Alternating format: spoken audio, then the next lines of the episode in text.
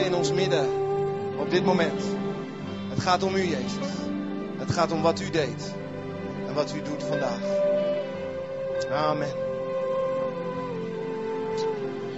Dank jullie wel.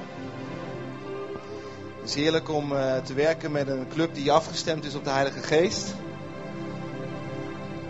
En uh, ik had het niet beter kunnen bedenken met de liederen.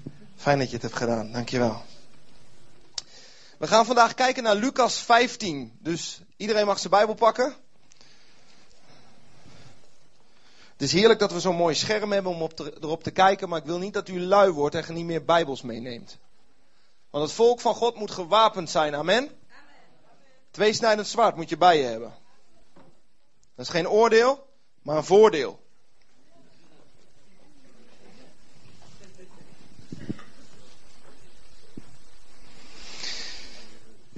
En we gaan lezen vanaf vers 11.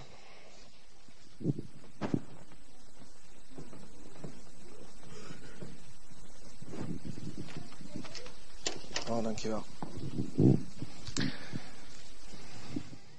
En hij zei, een zeker mens had twee zonen.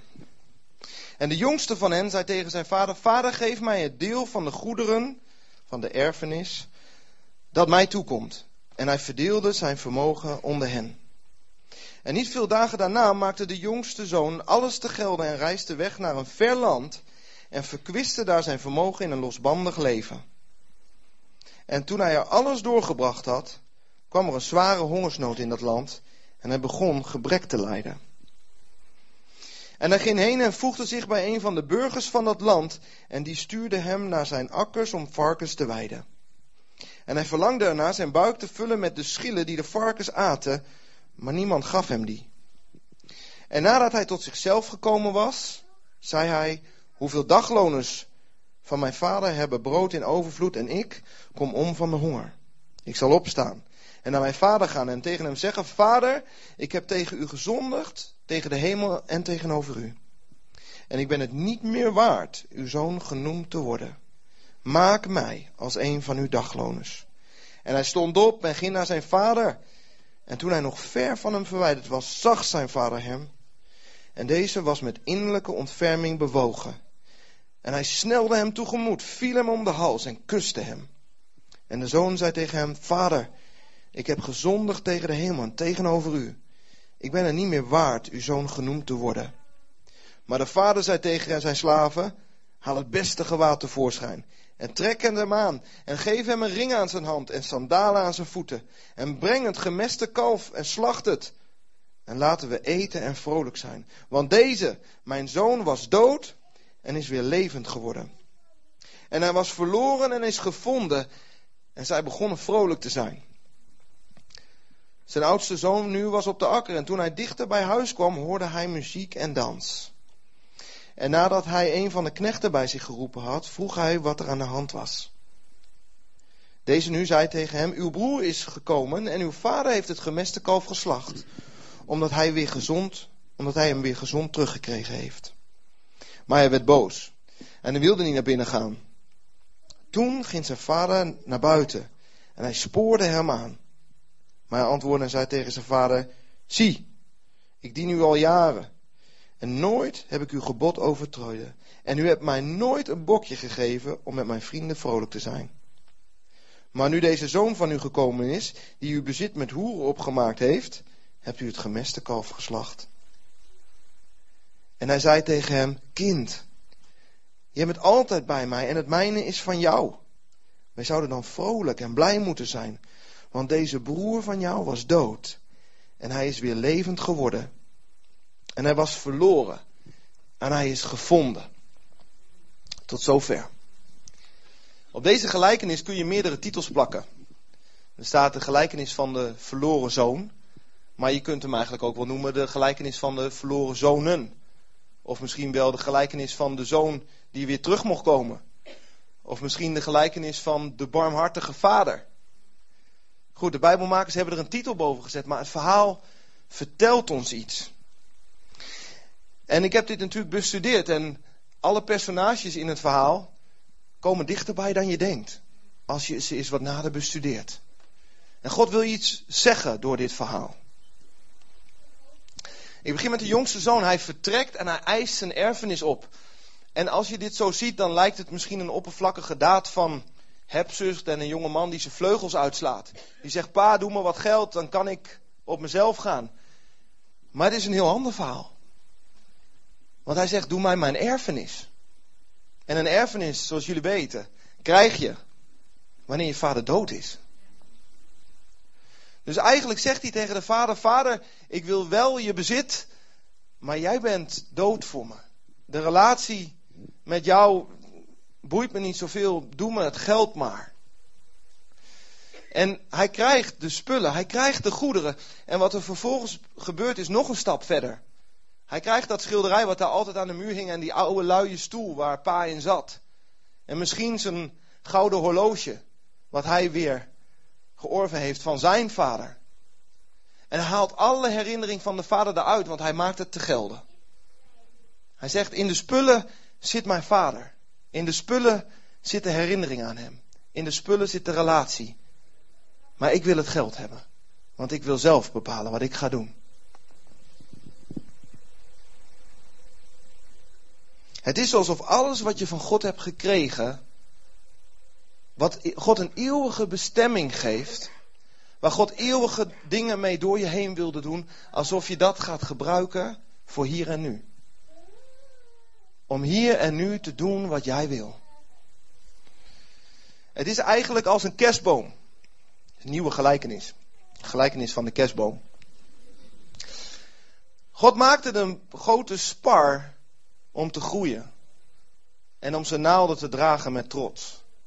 En hij maakte de spar om leven voort te brengen, dennenappels die vielen om hem heen en een heel bos zou tot stand komen. Wat tot in lengte van dagen zou staan. Maar die spar wordt gekapt, van wortels ontdaan. En hij wordt in een huis gezet, vol met glinsterende ballen. En een mooie piek. En hij schittert en hij schijnt, maar na een paar weken worden de naalden bruin. Ze vallen uit.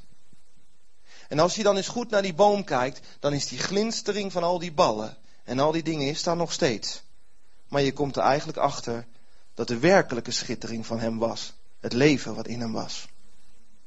Maar het leven is niet meer. Het leven is weggevloeid, want hij was afgesneden. Zijn wortels waren weg.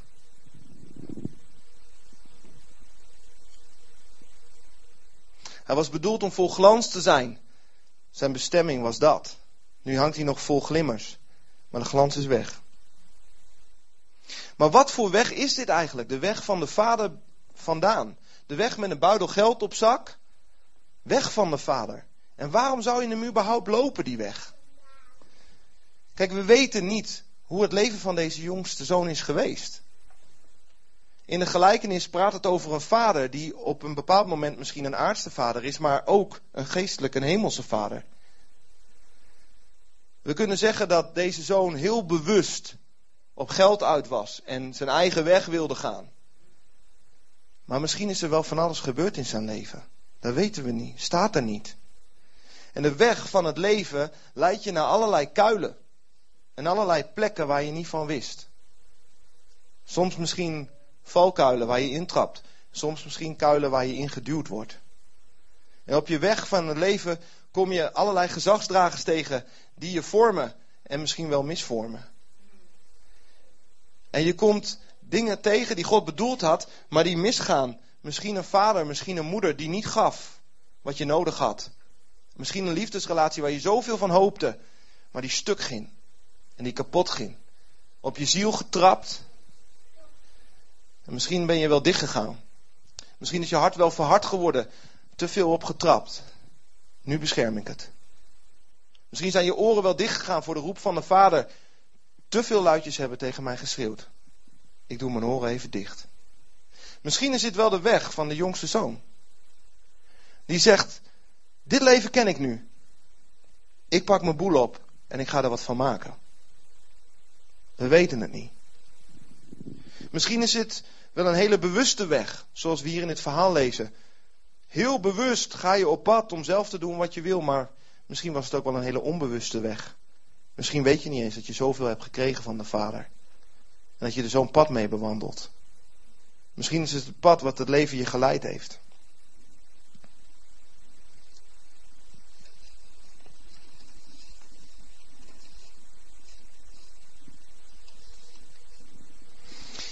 En dan schrijft het over het verre land.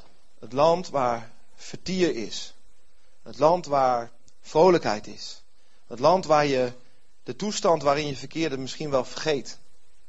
Waar je even weg bent.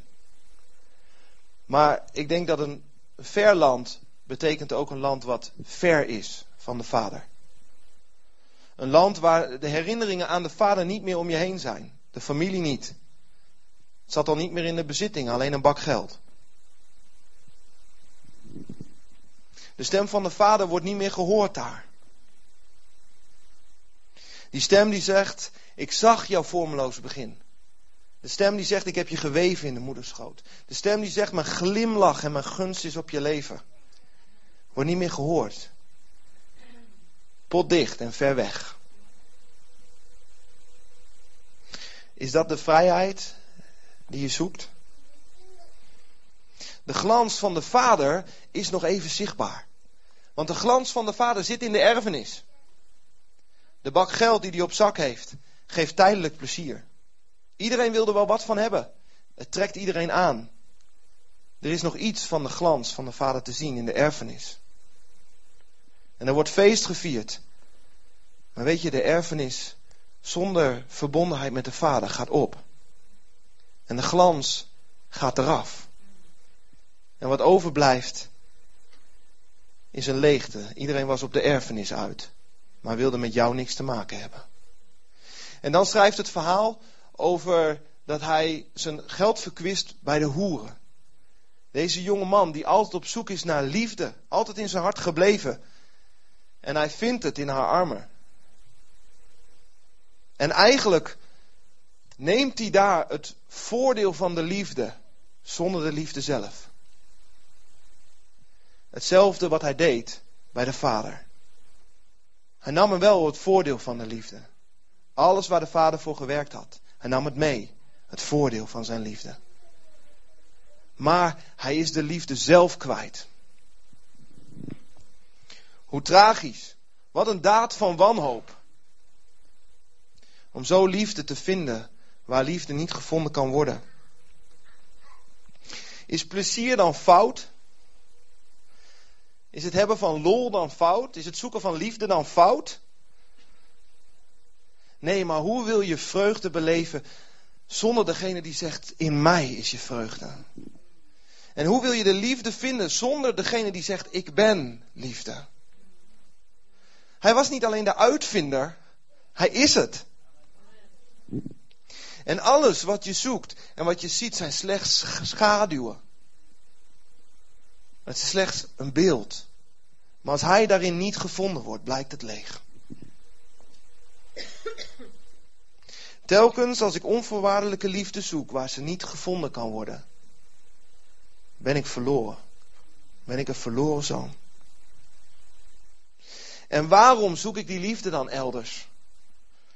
Waarom ga ik de plaats van echte liefde uit de weg? Maar dank God, in elk mens is daar die roep van binnen naar de Vader. In elk mens is daar het besef dat hij gemaakt is voor de eeuwigheid en niet alleen voor hier en nu. En dat besef komt vaak pas naar boven als we met de rug tegen de muur staan. Zo ook bij deze zoon. Hij komt bij zinnen bij de varkens. En hij staat tussen de varkens over wie hij bedoeld was te regeren. En hij benijdt hen, omdat zij wel eten krijgen en hij niet. En dan besluit de zoon een keer terug. Geen berouw in het licht van een vergevende God. Geen berouw omdat liefde zo hard binnen is gedrongen. Nee, spijt voor de gevolgen. Ik trek het niet meer. Ik, hij kan ook niet zoveel anders natuurlijk. Staat tussen de varkens. Zij eten, hij niet. Hij kan niet veel anders dan erkennen dat het een zootje is geworden. Hij kan niet veel anders dan te erkennen dat hij doodloopt. En in zijn drang naar overleving denkt hij, laat ik dan minimaal maar teruggaan. En een dagloner worden. Oké, ik was fout. Maar ik moet wel overleven.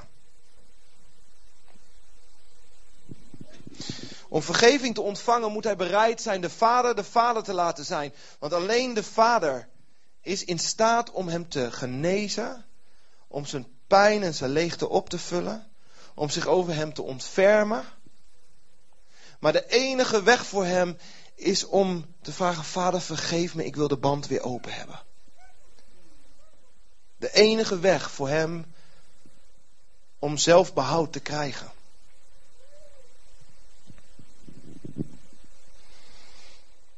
Jezus vraagt hem niet om kind te blijven. Hij vraagt hem om kind te worden. Niet een eerste onschuld die je ziet bij een babytje, maar een tweede onschuld die te maken heeft met een keuze. Een keuze te aanvaarden, de liefde en de genade van de Vader, ook voor hem. En dan kijken we naar de oudste zoon. In vers 25. Zijn oudste zoon nu was op de akker. En toen hij dichter bij huis kwam, hoorde hij muziek en rijdans. En nadat hij een van de knechten bij zich geroepen had, vroeg hij wat er aan de hand was. Deze nu zei tegen hem: Uw broer is gekomen en uw vader heeft het gemeste kalf geslacht, omdat hij, weer gezond, omdat hij hem weer gezond terug heeft gekregen. Maar hij werd boos en hij wilde niet naar binnen gaan. Toen ging zijn vader naar buiten en spoorde hem aan. Maar hij antwoordde en zei tegen zijn vader: Zie, ik dien u al zoveel jaren en nooit heb ik uw gebod overtreden. En u hebt mij nooit een bokje gegeven om met mijn vrienden vrolijk te zijn. Maar nu deze zoon van u gekomen is, die uw bezit met hoeren opgemaakt heeft, hebt u voor hem het gemeste kalf geslacht. En hij zei tegen hem: Kind, jij bent altijd bij mij. En al het mijne is van jou. Aan de reactie van deze oudste zoon is te zien wat er werkelijk in zijn hart leeft.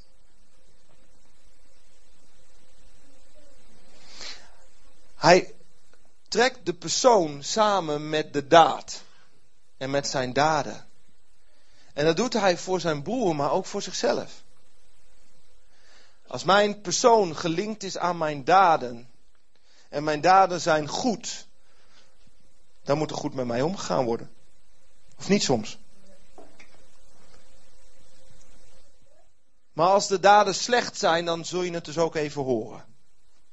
En als je dan thuis komt, dan kun je portie klappen krijgen. Want dat verdien je. Of niet soms? Heb ik niet altijd gediend? Heb ik niet altijd gedaan wat de vader zei? Moet je hem zien. Ging ze weg maar. Deed maar. Moet je kijken wat er gebeurt. Het laat het hart zien van deze oudste zoon. Hij is jaloers. Want voor de jongste zoon wordt een feest aangericht. En hij kreeg nog niet eens een bokje. Hij is jaloers. En hij kan niet uitdelen van de liefde van de vader. En zijn blik op zichzelf. Als er iets met een ander gebeurt, wat zegt dat dan over mij? Als hij iets krijgt, zou ik dan niet meer moeten? Hij heeft altijd zijn best gedaan, hard gewerkt. Was hij dan niet beter dan zijn broer? Hij liep binnen de lijnen. Hij hield de wet. Maar het eerste punt van de wet, wat zegt, heb je God lief? Heeft hij niet begrepen. God wilde dat we hem lief zouden hebben, opdat we de relatie open zouden hebben naar hem. Want God is een gever. En hij wil dat die liefde stroomt en stroomt en stroomt. En dat wij ook liefhebbers gaan zijn, zoals hij. Maar hij zag altijd als een lijntje waarbinnen die moest lopen. Alles gehouden.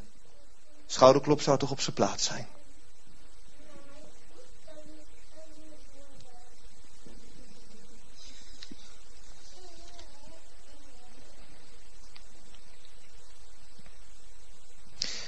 Zijn eigen waarde hangt nog steeds af van wat hij doet. En zijn ogen kijken met vergelijking. Zijn ogen bepalen de waarde aan de hand van wat iemand wel of niet gedaan heeft. Het is een waardeoordeel wat hij geeft. Als we naar de oudste zoon kijken, dan zien we veel terug van de Fariseërs. Slecht beeld in onze ogen altijd, omdat de Fariseërs altijd zo aangehaald worden. Maar dat waren de bobo's van die tijd. De sprekers van die tijd. Zij leerden de mensen hoe het was met God te leven. Zij schreven de regels voor. Alleen ze begrepen het hart niet. Het hart van de liefde, want na een tijdje ging het toch om henzelf. Want zij gaven het voorbeeld en nou ja, zij deden het toch goed en in hun licht, nou ja, deed jij het wat minder en doe je best maar, want dan kom je ook op ons niveau. Dan, uh, dan komt het goed met je als je op ons niveau zit.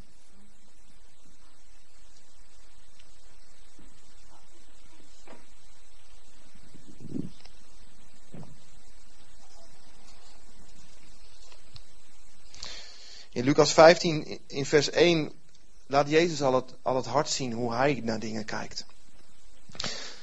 Alle tollenaars en zondaars kwamen hem opzoeken en naar hem luisteren.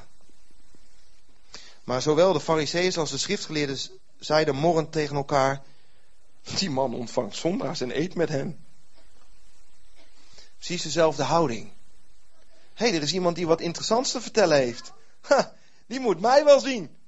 Want uh, wij zijn de autoriteit hier. En uh, wij uh, leven tenslotte volgens de wet. Maar Jezus zei, als jij denkt dat het zo goed met je gaat, weet je, heb je mij niet nodig. Ik kom voor het verlorene. Mijn liefde gaat uit naar die mens die zijn weg soms niet kan vinden. Mijn liefde gaat uit naar die mens die helemaal in de kreukels ligt, andere wegen is bewandeld en ik wil hem laten zien dat hij bij mij moet wezen. En als je denkt dat je de weg al zo goed weet, weet je, ik gebruik mijn tijd voor wat anders. Het is als de gelijkenis van de wijngaard, waarbij de baas van de wijngaard arbeiders van de markt haalt. Aan het begin van de dag en hij spreekt een prijs met ze af. Zoveel voor deze dag. En ze komen. En een paar uur later haalt hij er nog een aantal op. En een paar uur later nog een aantal. En hij blijft arbeiders halen. En zelfs een uur voordat de wijngaard sluit, haalt hij nog arbeiders op. En dan komt het moment van de verloning. En de eerste groep, of de laatste groep komt. De mensen die nog aan een uur gewerkt hebben, die krijgen volledig dagloon. En de mensen die twee uur gewerkt hebben, krijgen volledig dagloon. En een halve dag gewerkt hebben, krijgen volledig dagloon. En je hoort die gasten achteraan de rij. Je hoort ze precies hetzelfde zeggen als ik zou berekenen. Denk, oh, wacht eens even. We hebben wel zoveel afgesproken. Maar ik werk acht uur, die lui die vangen voor één uur hetzelfde, maal acht kassa. En ze vergelijken. En in plaats van dat ze blij zijn dat ze werk hebben gehad en dat ze in hun, in inkomen kunnen voorzien door werk, in plaats dat ze blij zijn met het loon wat ze ook afgesproken hadden, zijn ze helemaal niet meer tevreden, want de anderen kregen net zoveel.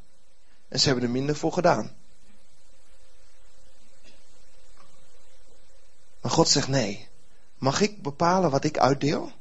Is het niet mijn geld? Wordt u nu kwaad op mij omdat ik goed doe? Is het niet de prijs die ik met je heb afgesproken? En als het om onze redding gaat, dan heeft niemand iets voor op een ander. Je kunt de grootste bobo wezen met 26 titels voor en achter je naam. Maar alleen door de genade van Jezus kom je binnen. En alles wat je daarna mag krijgen van Jezus is vrucht in jouw leven. En ja, daar heb je zelf ook wat mee te maken, tuurlijk. Maar het is niet jouw prestatie, het is jouw overgave. En de arbeiders in deze wijngaard concurreren met elkaar. Ik denk dat, dat ze al een strategie bedacht hebben. Weet je, volgende keer als die vent komt, dan ga ik achteraan staan. Want dan neemt hij eerst die andere lui mee. En aan het eind van de dag kom ik, uurtje werken, hetzelfde. Kassa. Of niet? Weet je, de, de eerste lessen die je kreeg over economie. De eerste lessen die je kreeg over de wereld. Wat is les 1 economie? Een goed heeft waarde omdat het schaars is. Iets heeft een prijs omdat het schaars is. Het basisprincipe van onze wereld, het basisprincipe van onze economie is schaarste. Zorg dat je meer hebt dan een ander, want dan heb jij minder schaarste. Vraag en aanbod. En als je vanuit daar handelt, pak wat je pakken kan. En als een ander iets krijgt, gaat het ten koste van jou. Want er is tenslotte schaarste. Johannes 1 vers 16 zegt, uit zijn overvloed zijn wij allen met goedheid overstelpt. Filippenzen 4 zegt, mijn God zal uit de overvloed van zijn majesteit elk tekort van u aanvullen door Christus Jezus. Onze God is een God van overvloed. Je kunt niet genoeg uitdelen of hij vult het aan. Maar zo vaak snap ik daar geen bal van.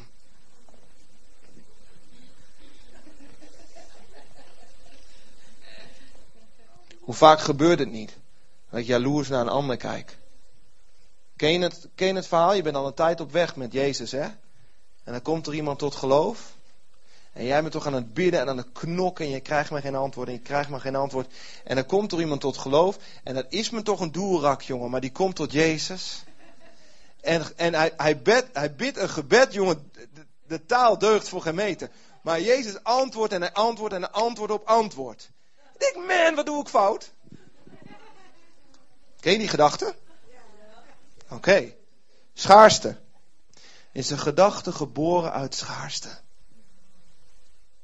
Want deze oudste zoon, hij snapte er niks van. Hij zit te miemelen over een geitenbokje, terwijl de hele range is van hem. Het hele landgoed is van hem. En de vader had bedoeld dat hij een uitdeler zal zijn samen met de vader. Hij had bedoeld dat hij ownership zou hebben. Van ja, dit is ook van mij en wij doen dat zo hier. Ja? Maar hij snapte nog niet hoe we dat hier doen. Het hele kuddesvee.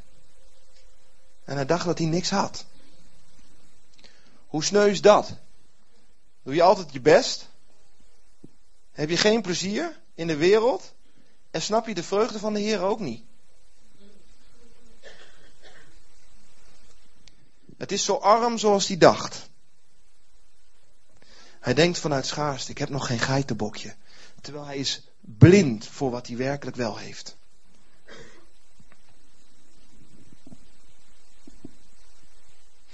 En dan komt de ontmoeting met de vader van de beide jongens. En de ontmoeting met de vader, zoals die afgeschilderd wordt, is echt alleen maar mogelijk door een andere zoon. Die ook naar een ver land ging. En in dat verre land gaf hij alles weg. En hij overwon de heerser van het land. Het is een beeld van Jezus. En hij zit ook voor een deel in de oudste zoon. Jezus die altijd trouw de Vader diende en altijd aan zijn zijde was. En alles wat van de Vader is, is ook van de Zoon. En het gedrag van de Vader wordt alleen mogelijk door Jezus. Wat de Vader nu doet, is. De Vader hoeft ons niet meer te oordelen, want Jezus heeft de prijs betaald. Amen. We hoeven niet meer verstoten te zijn van zijn heerlijkheid, want Jezus overbrugde de kloof. Als we ons bekeren en Hem aanroepen, vergeeft Jezus ons. Amen. En lopen we onze bestemming weer binnen. De bestemming die we altijd al hadden. Alleen we hadden het zelf niet altijd door. Niet een beetje gunst om verder te gaan als dagloner.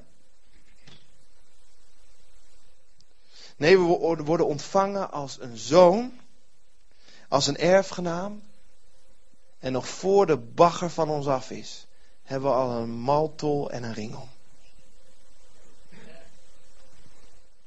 De vader en de jongste zoon, vers 20. Hij vertrok meteen en ging op weg naar zijn vader. Dat is de zoon. En zijn vader zag hem in de verte al aankomen. Mooi hè? Een vader die op de uitkijk staat. Hartstikke druk bedrijf hoor, die vader. Maar hij staat op de uitkijk. Want zijn zoon is meer waard. En hij zag hem in verte al aankomen en hij kreeg medelijden. Hij rende op zijn zoon af en viel hem om de hals en kuste hem. Vader, zei de zoon, ik heb gezondigd tegen de hemel en tegen u. Ik ben het niet meer waard uw zoon genoemd te worden. Maar de vader zei tegen zijn knechten, haal vlug het mooiste gewaad. En trek het hem aan en doe hem een ring aan zijn vinger en geef hem sandalen. De vader is een vader die van zijn kinderen houdt. En je denkt dat dat blijkt uit het laatste stuk, hè? Maar als je nou kijkt naar het eerste stuk, de vader staat hem toe om te vertrekken met de erfenis. Hoe groot is dat? Als mijn zoon dat had gevraagd, ik hem een draai om zijn oren geven, of niet? Toch? Ik was in het diepst van mijn wezen gekrenkt geworden. Doordat mijn zoon mijn auto meer zou begeren dan mij. Maar de vader laat hem gaan. En ik denk, diep van binnen, die vader is op zijn ziel getrapt door dat gebaar.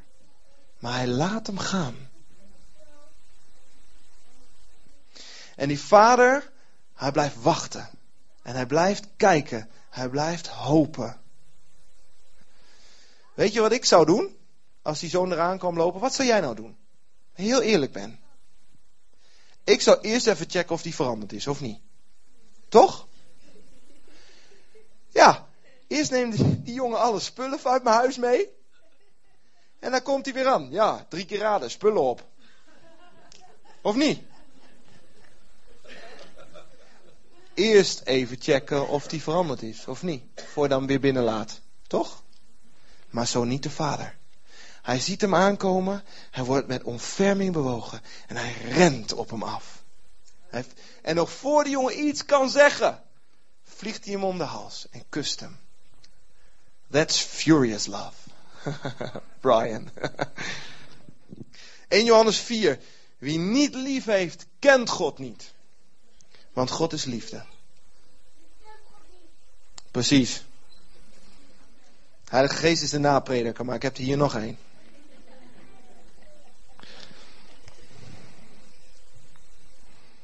...1 Korinthe 13 zegt... ...de liefde is geduldig en vol van goedheid. De liefde kent geen afgunst. We even denken aan de oudste zoon. De, de liefde kent geen afgunst, geen ijdel vertoon en geen zelfgenoegzaamheid. Kijk mij eens. Geen zelfgenoegzaamheid kent de liefde.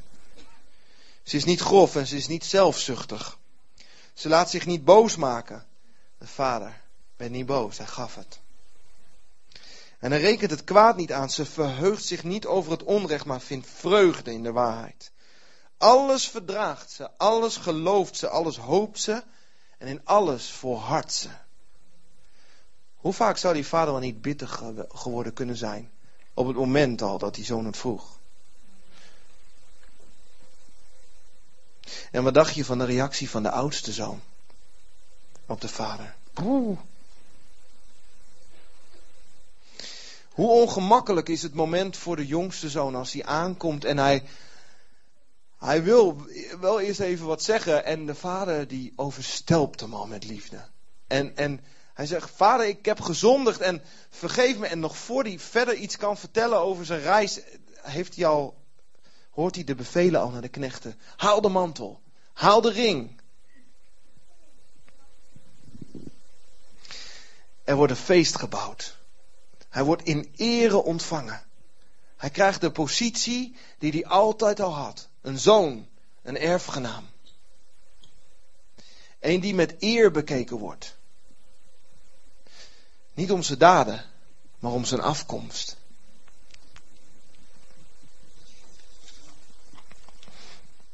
En als we kijken naar de vader en naar de oudste zoon,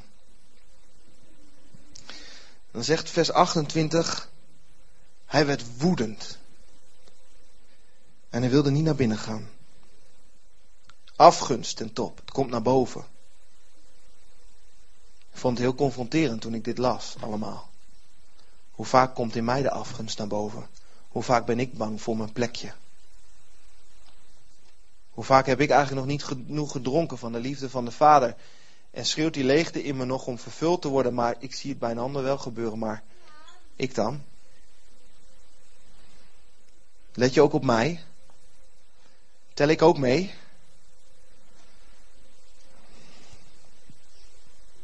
En ik kan er kwaad om worden, terwijl er iets goeds gebeurt. Wat is dat in mijn hart?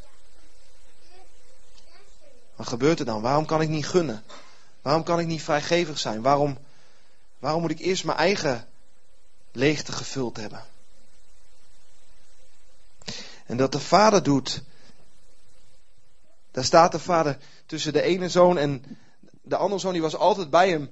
En fijn hè, dat je jonge, jongste zoon is, hij is weer levend. Nou, ik ga niet naar binnen. Je bekijkt nog maar. Ik ga niet binnen. En de vader gaat naar hem toe. Hij, weer die proactieve houding van de vader. Want de vader is een uitdeler, uitdeler, uitdeler. En hij komt en hij zegt, joh, kom met me mee naar binnen.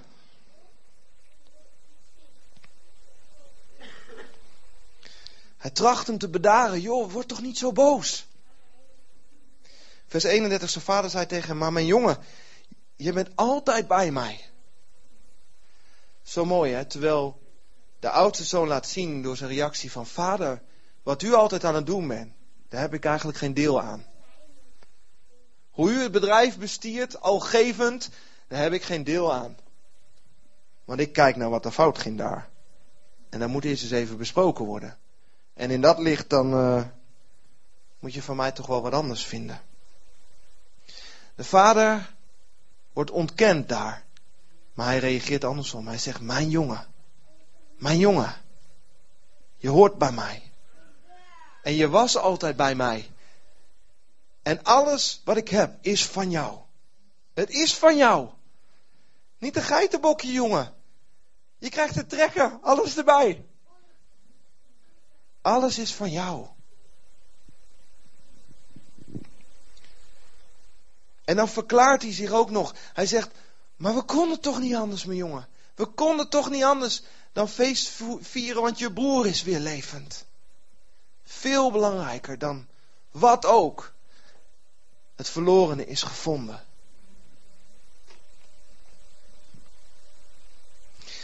De reactie van de oudste zoon voor de vader lijkt me vet heftig. Heeft hij in zijn gezin dan geen medestanders? De ene gaat zijn eigen weg. En de ander was er altijd, maar begreep er geen bal van. Heeft hij dan geen medestanders? Is het gedachtegoed, is het hart van de vader dan niet terechtgekomen bij de jongens?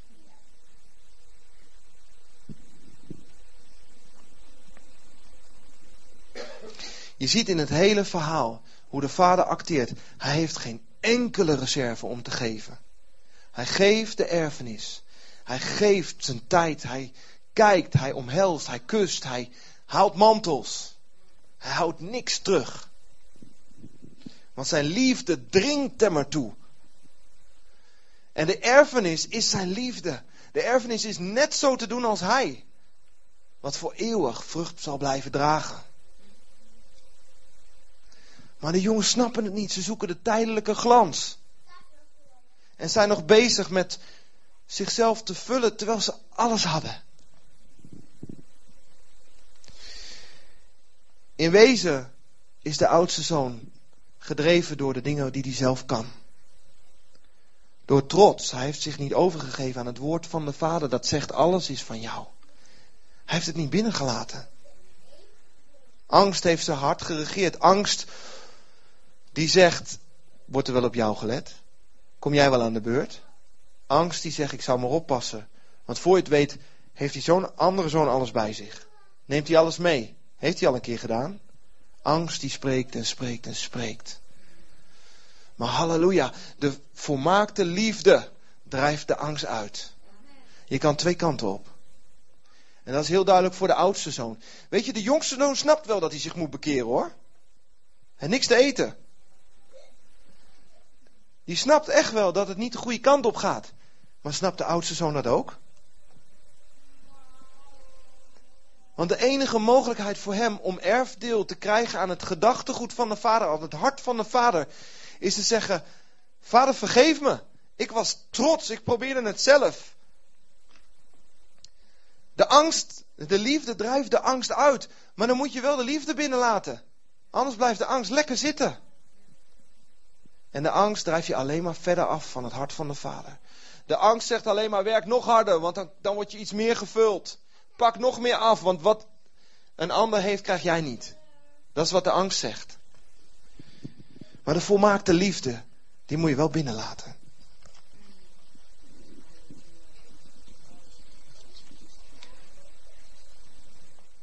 En dan de wens van de Vader. Als we gaan kijken, dan is de wens van de Vader, ieder die verdwaald is, ieder die bewust of onbewust is weggelopen van de Vader, ieder die zijn hart verhard heeft, ieder die in een kuil gegooid is, ieder die een deuk heeft opgelopen, ieder die op zijn ziel is getrapt, vind het bij mij, zegt de Vader. Kom bij mij, ik ben de volmaakte liefde, ik ben overvloed. Alle antwoorden zijn in mij. Je kunt het niet vinden in tijdelijke glans. Voor even leuk, maar dan wordt het doorgeprikt, want ze pakten alleen maar van je wat ze wouden hebben. Het is een roep van de Vader die uitgaat naar een ieder. En die roep zegt: Je bent nooit te slecht om terug te komen. Je kunt altijd terugkomen en met de bagger nog op je nek. En de jukken nog op je nek. En al je verdriet wat je nog meeneemt en je wrok en je bitterheid. En je teleurstelling. Nog voordat je het hebt kunt vertellen hangt er al een mantel om je rug. En een ring aan je hand. Want de vader zegt, jouw identiteit is in mij. Jouw identiteit is de identiteit van een zoon. En een zoon heeft deel aan het erfdeel. En een zoon mag daarvan nemen en hij mag het uitdelen. Dat is een zoon. En de roep van de vader is vandaag voor iedereen die zich te slecht voelt om te komen. Voor iedereen die zegt van ja, maar ik heb nog zoveel bagger. Weet je, de vader laat je niet eens uitspreken. De vader ziet een hart wat zich bekeert. Want dat is wat de zoon deed. De jongste, hij bekeerde zich. En de Bijbel zegt, ieder die de naam van de Heere aanroept, wordt gered. En ieder die zich naar hem toekeert, wordt gered. En nog voor je het hele verhaal kunt verklaren, wordt je identiteit bevestigd. Jij bent een koningskind. En alles wat je opgelopen hebt door wat je gedaan hebt en wat je aangedaan is, de oplossing is in mij, zegt de Vader. Mijn liefde is genoeg. Stap voor stap ga ik er met, met jou doorheen. Maar blijf bij mij. Zorg dat je wortels in mij zijn. Denk aan de kerstboom. Zonder wortels ga je dood. Zonder wortels nog heel even glans en dan is het klaar. Dit is het hart van de Vader. Voor degenen die verloren zijn. Voor degenen die de weg niet vinden. Voor degenen die de weg niet meer kunnen vinden soms. En tegelijkertijd zegt het hart van de Vader: Zonen, kom bij mij en doe als ik. Want je mag niet alleen komen bij de Vader, je mag samen met hem zijn huis regeren. Ja? Dus eerst kom je naar de Vader toegelopen en dan ga je naast hem staan. En dan ga je zeggen: Vader, hoe gaan wij dit aanpakken? Dank u dat u genoeg heeft. U hoeft niet te lenen, geen hypotheek aanvragen. U heeft genoeg om uit te delen. En dat is wat de oudste zonen moeten begrijpen. De oudste zonen mogen samen met God uitdelen van zijn liefde, die ze zelf ook gekregen hebben. Ze kunnen daar niks aan toevoegen, ze kunnen daar niks aan afdoen. En elke poging in mij, die probeert wel daar iets aan toe te voegen, is trots. Is angst, is onzekerheid is een weg die niet naar de Vader leidt. Het enige wat ik kan zeggen, Heere, dank u dat ik een zoon ben.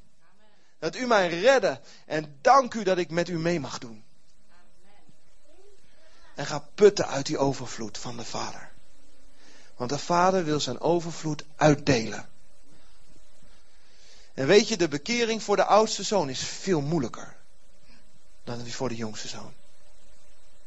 Want de oudste zoon moet zijn positie neerleggen. Want we moeten toegeven allemaal hoe lang we ook Jezus dienen. En wat voor plek we ook gekregen hebben in de ogen van mensen.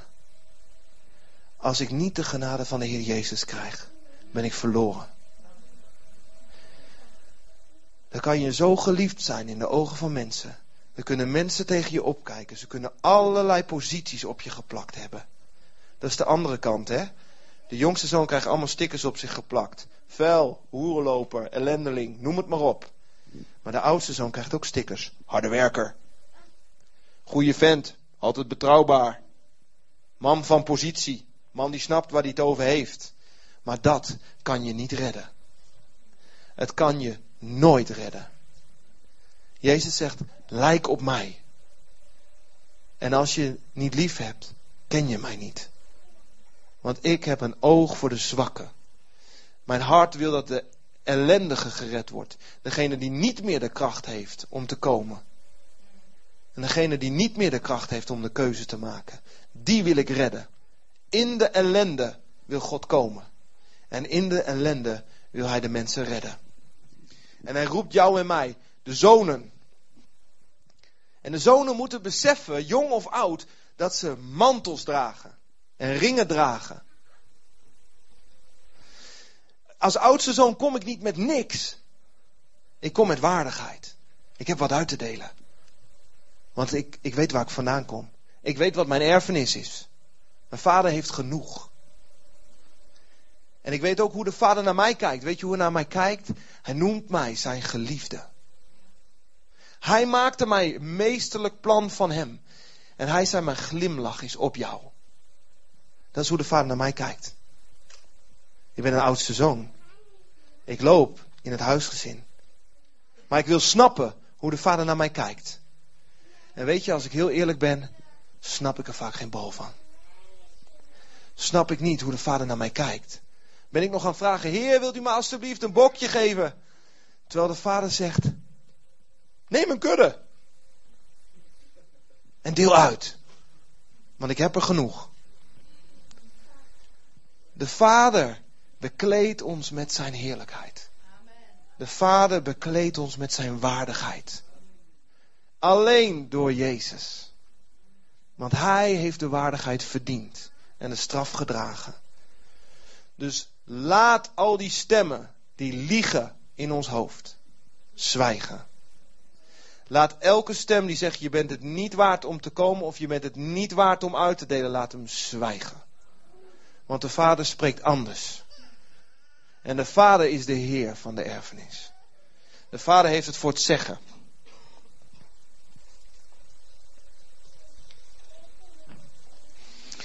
Gerber, wil je naar voren komen?